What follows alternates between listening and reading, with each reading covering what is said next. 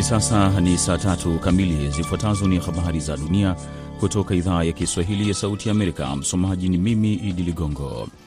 Kundi la wataalamu wa Umoja wa Mataifa linasema lina ushahidi wa kutosha kwamba vikosi vya Rwanda vimefanya operesheni za kijeshi mashariki mwa Jamhuri ya Kidemokrasia ya Kongo kati ya Novemba 2021 mpaka Julai 2022 na kwamba Rwanda imelisaidia kundi la uasi la M23 kufanya mashambulizi yake. Madai hayo yalikuwepo katika ripoti ya siri ambayo shirika la habari la Reuters imeiona siku ya Alhamisi. Rwanda imepinga shutuma hizo ambazo zilitolewa na serikali ya Kongo kwamba Rwanda inalisaidia kundi la M23 na kwamba imetumia vikosi katika nchi. Ripoti imesema kundi hilo imepata ushahidi wa kutosha za uwepo wa shughuli za kijeshi ambazo zimeendeshwa na vikosi vya serikali ya Rwanda, RDF, katika himaya ya Rutshuru. Wanajeshi wa RDF walifanya mashambulizi pamoja na wapiganaji wa M23 dhidi ya jeshi la Kongo na makundi ya wenye silaha, ambapo jeshi la Rwanda lilitoa silaha, risasi pamoja na sare za kijeshi. China ilifyatua makombora 11 katika eneo la bahari kuzunguka kisiwa cha Taiwan leo hii, kwa mujibu wa serikali ya Taiwan, ikiwa ni siku moja baada ya spika wa baraza la wawakilishi la Marekani Nancy Pelosi kukamilisha ziara yake ambayo imeikasirisha Beijing. Jeshi la China lilifyatua makombora ya Dongfeng katika eneo la bahari karibu na mwambao wa mashariki, kusini na kaskazini mwa Taiwan mchana wa leo, imesema wizara ya ulinzi ya Taiwan. China hapo awali ilisema kwamba itafanya majaribio ya kijeshi kuathiri maeneo sita karibu na Taiwan na yatakwenda mpaka Jumapili. Hata hivyo, mazoezi hayo Alhamisi yaliongezwa kwenye kanda saba, ambapo mazoezi yatasogezwa mbele zaidi katika siku, kwa mujibu wa maafisa wa Taiwan. Chombo cha habari cha China kimesema majaribio yalijumuisha makombora ya masafa ya mbali na kawaida, na matokeo yaliyotarajiwa yamepatikana bila ya ufafanuzi kutolewa. Waziri wa mambo ya nje wa Marekani Antony Blinken leo ametoa kauli inayotarajia kupunguza wasiwasi uliopo kuhusiana na eneo la Taiwan kwa kusema Marekani ni muumini wa sera ya China moja.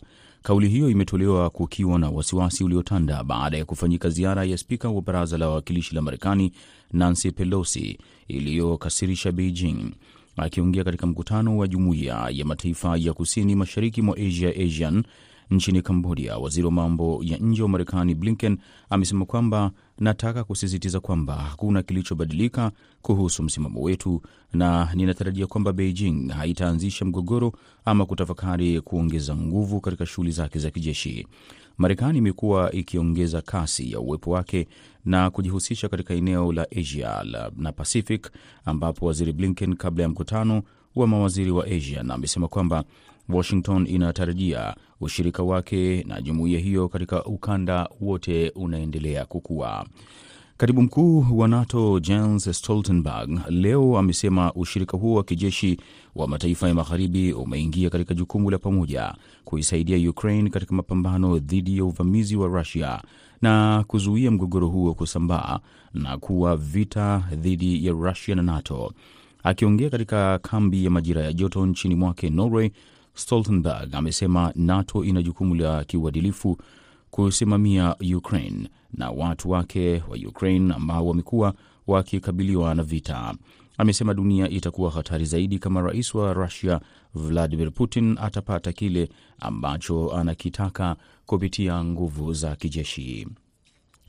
Na kukosekana kwa misimu minne mfululizo katika maeneo ya Ethiopia, Kenya na Somalia kunatishia kutokea baa la njaa katika jumuiya za pembe ya Afrika. Hali hii haijawahi kushuhudiwa katika miaka 40 iliyopita, ambapo mvua za chini ya wastani zimefanya maeneo ya Somalia, kusini na kusini mashariki mwa Ethiopia na kaskazini na mashariki mwa Kenya kukabiliwa na ukame ambao umeonge, umeongeza hatua za watu kuhama katika maeneo yao. Na hapa ndo tunafika mwisho wa habari hizi za dunia kutoka idhaa ya Kiswahili ya Sauti ya Amerika. Ungana na mwenzangu Kenneth Bwire kwa ajili ya matangazo ya Kwa Undani.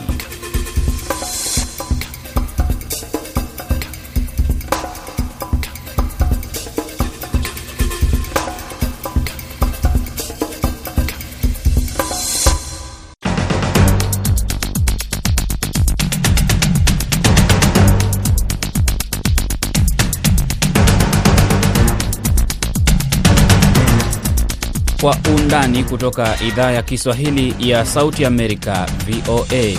Naitwa Kenneth Bwire. Sehemu ya kwanza tunaangazia matayarisho ya tume ya uchaguzi nchini Kenya, IEBC, ambapo imeahidi kwamba itawapa Wakenya matokeo ya uchaguzi yaliyo huru na haki.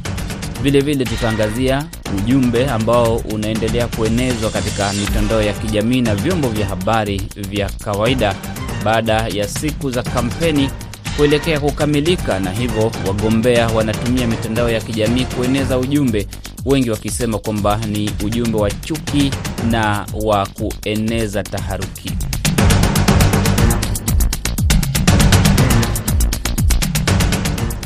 Tume ya uchaguzi IEBC sasa ndiyo inayoangaziwa sana nchini Kenya kuelekea uchaguzi mkuu, namna ambavyo imejitayarisha kuandaa uchaguzi ulio huru na haki.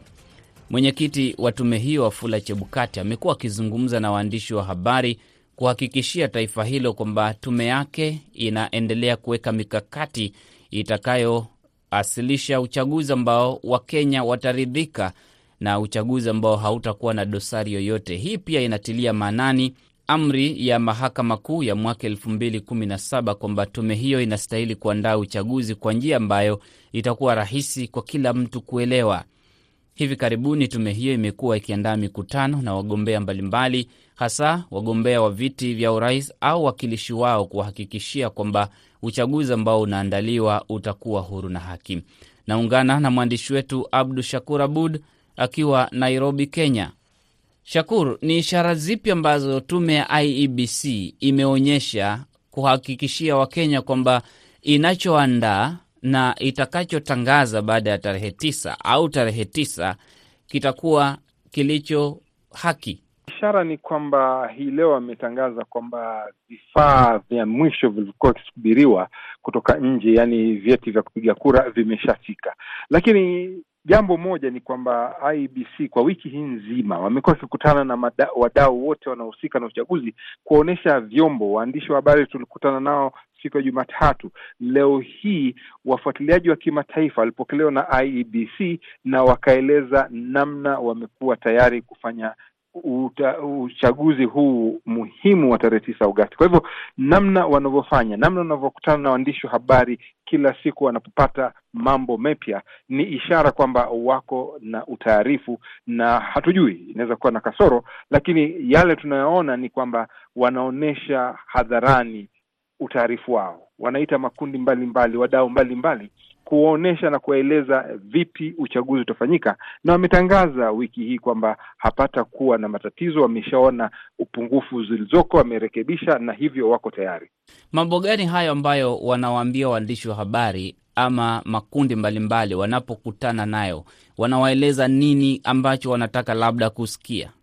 Kitu anachoeleza anaonyesha vifaa vyao vya elektroniki ambao itachukuliwa uchu, itatumiwa katika uchaguzi huu, vipi vinafanya kazi. Wanaonyesha vipi watu watapiga kura, vipi watu wakifika kituo cha kupiga kura wanaandikishwa, wanaangaliwa vipi jina lao na mahala wanakotoka, mahala wanapo lazima wapige kura. Wanaonyesha vipi kura zitakavyopigwa, vipi kura zitakusanyiwa, halafu vile vile wanaonyesha jinsi hesabu zitakazofanyika na jinsi mashini zile zimechukuliwa kila aina ya kinga kuhakikisha kwamba hakuna wizi inaweza kutokea. Na wachambuzi wengi nimezungumza nao baada ya hali hiyo namna alivyotueleza ni kwamba unaona kwamba nafasi au mwanya wa wizi wa kura ni mdogo sana, lakini kama tunavyojua kila uchaguzi una matokeo yake tofauti. Kwa hivyo wao wanaonyesha vifaa walionazo, namna wamejitayarisha na vipi vifaa hivyo vinafanya kazi na utaratibu toka mtu kupiga kura mpaka kura kuhesabiwa na mpaka kutangazwa,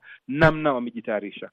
Uh, hii leo pia imetolewa amri ya mahakama ambayo inaagiza IEBC kutuki, kutumia daftari la wapiga kura, yani lile la karatasi manyo.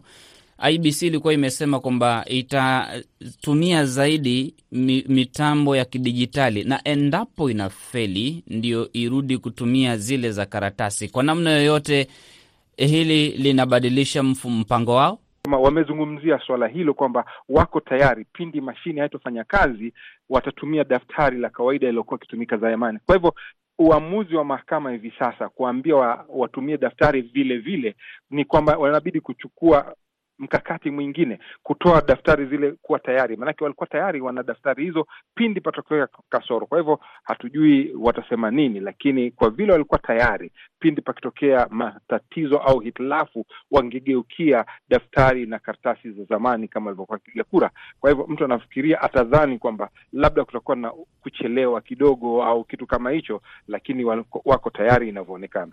Mtu anaweza kufikiria Abdu Shakuru kwamba kwa sababu ni elektroniki na daftari ama zile karatasi zitatumika tu kama ile mitambo imefeli, basi mtu anaweza tokezea na akafanya makusudi mitambo ikafeli. Hili kwa namna yoyote limetiliwa maanani? Wamezungumzia makamishna kwa vikao kwa namna yoyote? Wamezungumzia suala hilo, wamesema mtandao wao utakuwa thabiti, mfumo wa umeme vilevile wanahakikisha kwamba kila mahala ambapo umeme unahitajika kuna majenereta na kadhalika. Kwa hivyo wamezungumzia na usalama wa mtandao vilevile, wamesema wako tayari kabisa, wanashirikiana na makampuni ya kigeni kuhakikisha kwamba hakuna udukuzi unaweza kufanyika, lakini kama tunavyoona Marekani, udukuzi unatokea hapa, haiwezi kuwa kitu cha ajabu. Kuna hili swala kwamba labda mwaka elfu mbili kumi na saba hawa makamishna uh, wakiongozwa na Wafula Chebukati ndipo walikuwa wameingia ofisini, hawajajua vizuri namna ya kujipanga sawasawa kutekeleza uchaguzi, na baada ya miaka mingine mitano, miaka kumi sana eh, sasa huenda wana uzoefu hili kwa namna yoyote, wachambuzi wanasema linaweza changia IBC kuwa na imani kabisa kwa kazi wanaoifanya, ama kwa kuchelewa pia kuongezewa makamishna, pia kwa namna nyingine uh, kunaweza tatiza shughuli yao. Kama ulivyosema, ujuzi wao wa miaka hii kumi itawapa nguvu. Nafikiri wana uwezo, wamepata maarifa zaidi namna ya kutumia mfumo huu, ndio maana wameweza kuendelea nao na kuweza kufika katika ile hatua kwamba wanahakikisha wanaweza kutumia mfumo wa elektroniki hivi sasa kuliko elfu mbili kumi na saba. Kwa hivyo nadhani hali hiyo inawezekana kutokana na uzoefu na kutokana na teknolojia imeendelea, na vijana wako wengi ambao wanasoma teknolojia mpya. Kwa hivyo hali hii inawasaidia sana ukilinganisha teknolojia mwaka elfu mbili kumi na saba na teknolojia iliyopo hivi sasa ya mtandao, kuna tofauti kubwa kabisa. Kwa hivyo kuna maendeleo makubwa katika teknolojia ambayo itawasaidia vile vile kuhakikisha kwamba kazi zao zinafanyika, lakini ni swala ambalo inabidi kuangaliwa kwa makini zaidi. Hili suala la kwamba waandishi wa habari ama vyombo vya habari navyo vitakuwa na uwezo wa kukusanya hesabu ya kura na kujumulisha pamoja, wanasiasa watakuwa na uwezo huo, I, ni kueneza hali ya kuwa na uwazi ama ni swala ambalo limekuja baada ya shinikizo? Kwa upande mmoja walitaka uwazi na upande mwingine ni swala la shinikizo zaidi. Wametokana na ma, ujuzi uliotokea siku za nyuma. Unakumbuka siku ile wakati wa Kibaki na Raila, watu wakasema kwamba ameibiwa kura na kadhalika. Kwa hivyo wanataka kuwa na uwazi zaidi. Kwa hivyo nafikiri wameweza kufikiria, kulikuwa na shinikizo, ni mchanganyiko wa mambo hayo mawili na kuwasababisha kufanya kitu kama hicho. Imeongeza imani kwa mpiga kura. Ukiuliza wapiga kura wa Kenya mpaka hivi sasa, nafikiri wamegawika juu ya swala hilo. Inategemea unazungumza na nani. Kuna ngali kuna wasiwasi kidogo ikiwa IEBC inaaminika, lakini nafikiri kwa Wakenya wengi utakuta kwamba wana imani kwa sehemu kubwa kwamba kazi zinazofanyika, lakini katika nchi za Kiafrika wanaona kwamba hali inaweza kubadilika wakati wowote. Lakini ukisema kwa ujumla, Wakenya wengi wana imani kwamba IEBC imepata uzoefu, na utaalamu na teknolojia ya kuweza kufanya uchaguzi ufanyike wa huru na haki. Mwisho, wagombea wakuu kwa namna yoyote wamesikika wakisema wako tayari kuunga mkono yatakayotangazwa na IBC? Sijaona popote wakisema kwamba wamesema kitu kama hicho. Ni Abdu Shakur Abud, mhariri wetu wa idhaa ya Kiswahili ya Sauti Amerika, yupo Nairobi, Kenya, kusimamia matangazo ya moja kwa moja na chote kinachotokea kutoka Kenya katika uchaguzi huu mkuu. Tutakuwa naye kwa wakati huu wote hadi matangazo yatakapotangazwa ya matokeo ya kura na baada ya hayo. Asante Abdu Shakur kwa kazi njema. Unasikiliza Kwa Undani, nakamilisha sehemu ya kwanza. Muda si mrefu unarejea na sehemu ya pili.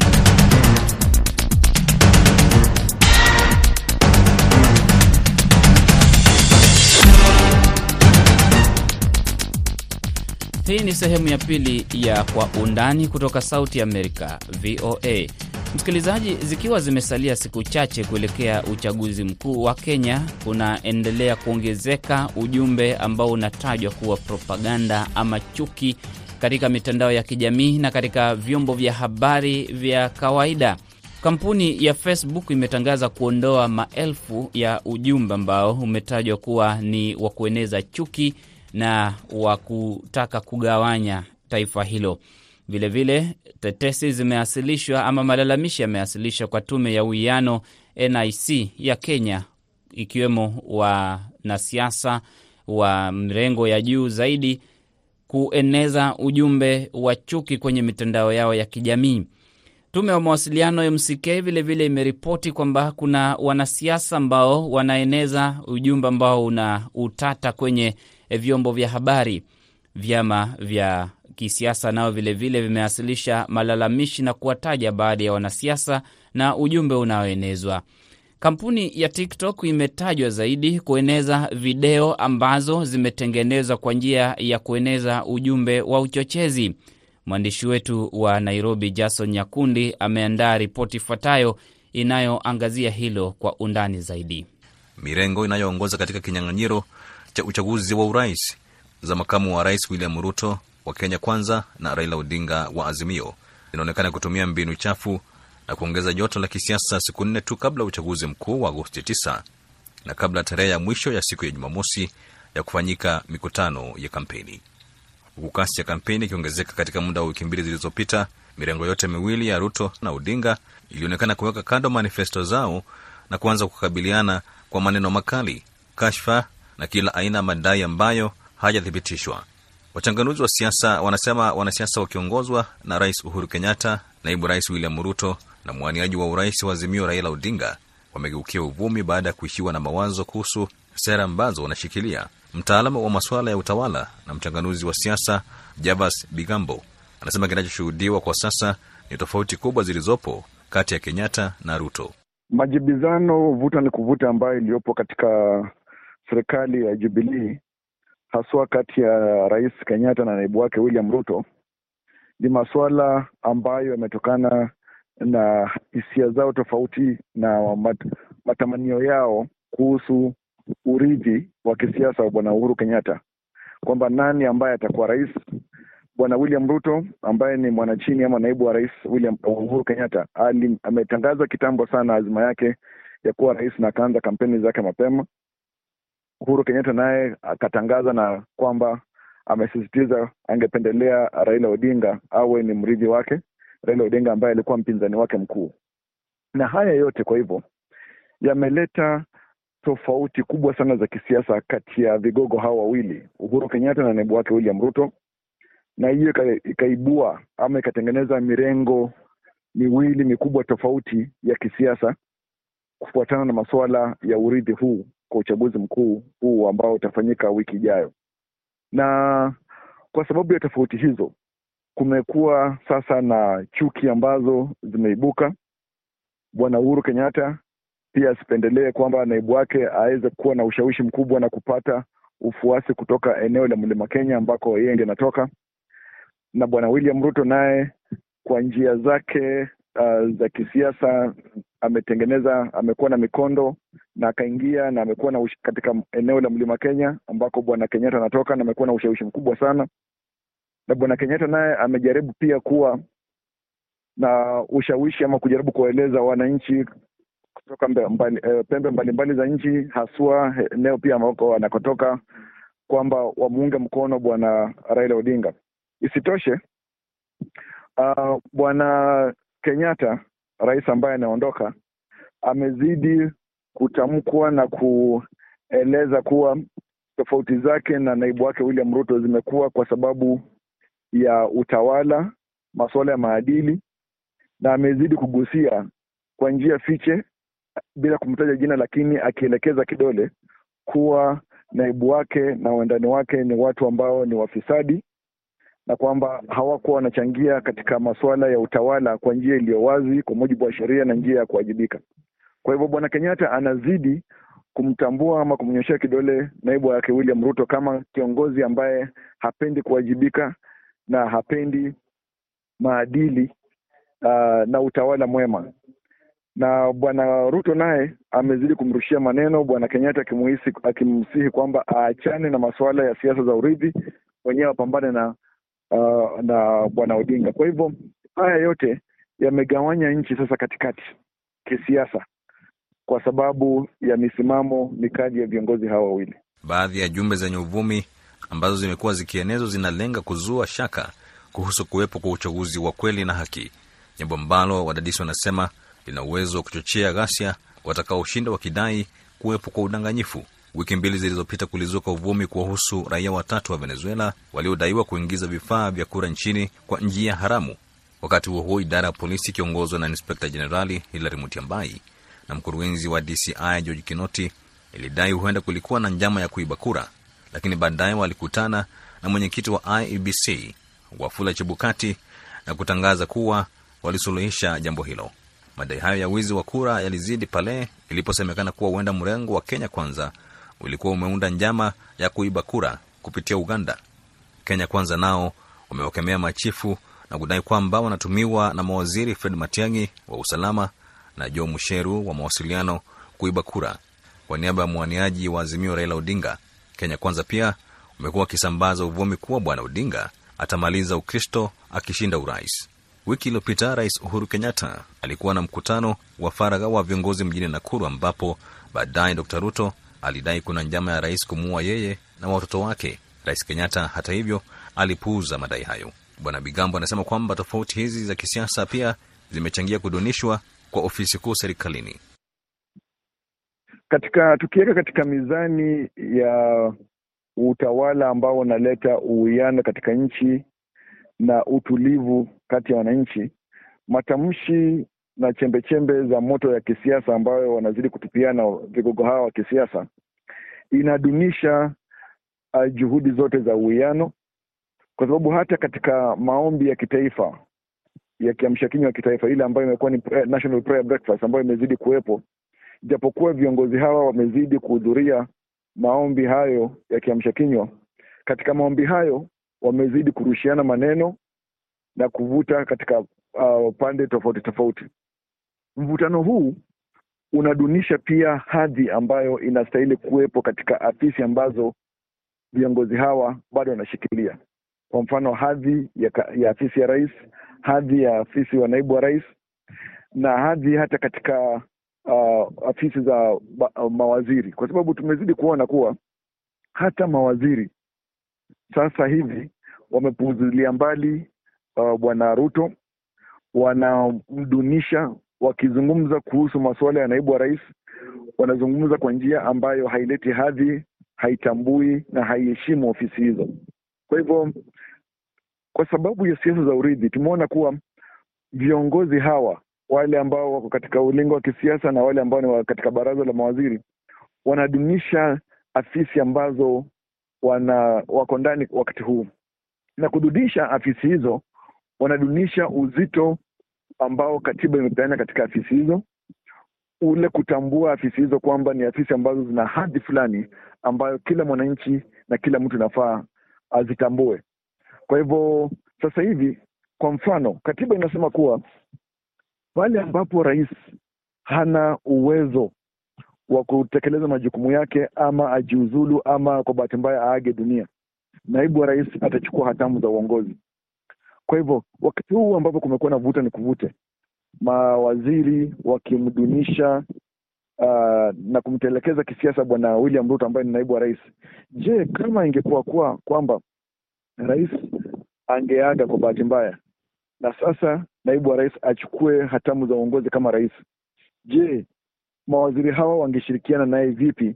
Hata kama baadaye angewaondoa, je, katika hata baraza moja la mawaziri wangekuwa na uhusiano gani kabla wang'atuliwa mamlakani? Kwa hivyo vuta ni kuvuta hii ya kisiasa imeleta taswira mbaya sana katika uongozi um, wa kitaifa ambao unanuia kuleta uwiano, umoja na undugu, jinsi ambavyo maneno katika national anthem ya Kenya, wimbo wa kitaifa, yanasema. Rais Kenyatta pia amekuwa akidai kuwa mrengo wa Kenya Kwanza unaongozwa na wafisadi bila kutoa ushahidi wowote kuhusu madai yake. Madai hayo ya Rais Kenyatta pia yanazua maswali kuhusu alichofanya katika utawala wake wa miaka kumi kukabiliana na ufisadi, kama kweli alijua kuwa waliokuwa katika serikali yake walikuwa wafisadi. Madai ya punde zaidi ni ya Jumatatu akiwa mjini Eldoret, ambapo Ruto alidai kuzuiwa kuingia eneo la Nyanza na Bwana Odinga kwa kuwa anaogopa watu wa Nyanza watanunua sera zake. Madai haya yote, kulingana na wachanganuzi, ni mojawapo ya mbinu chafu zinazotumiwa na wanasiasa dakika za mwisho ili kuwavutia wapiga kura ambao huenda hawajafanya uamuzi. Joji Msamali, mtaalamu wa masuala ya usalama, anasema hali kama hii inaiweza kuiweka nchi katika hatari. Kwa kweli haya matamshi ya wanasiasa ndiyo ambayo yanatupea sisi wasiwasi, manake kampeni za mwaka huu tofauti na miaka ya awali zimekuwa na hali ya usalama ambao umeimarika zaidi, na hawa viongozi mwanzo mwanzo walitii amri za NCIC na wakawa kwamba hawatoi matamshi ya uchochezi, lakini hali ilivyo hivi sasa hi, hi, katika hii uh, dakika za mwisho mwisho tumeona kwamba hawazungumzii sera wala hawazungumzii manifesto yao, lakini sasa wanawalenga wenzao na matamshi makali na matusi hapa na pale.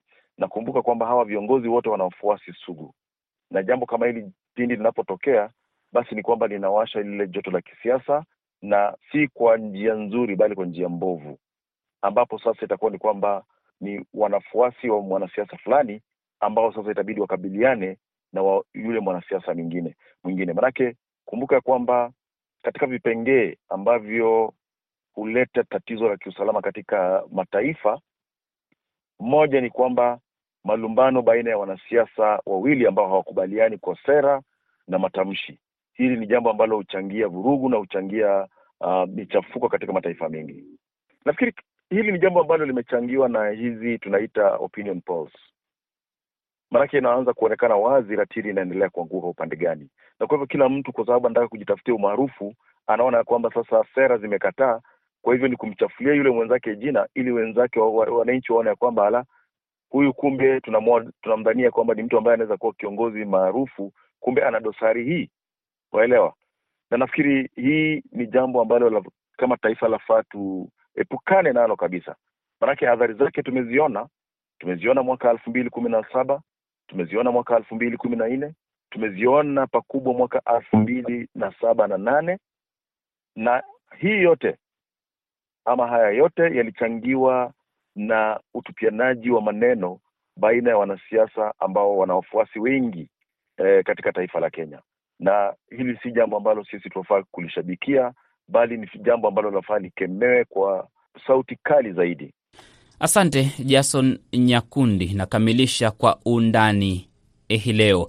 Mwelekezi amekuwa Aida Isa. Jina langu ni Kenneth Bwire. Uwe na usiku mtulivu.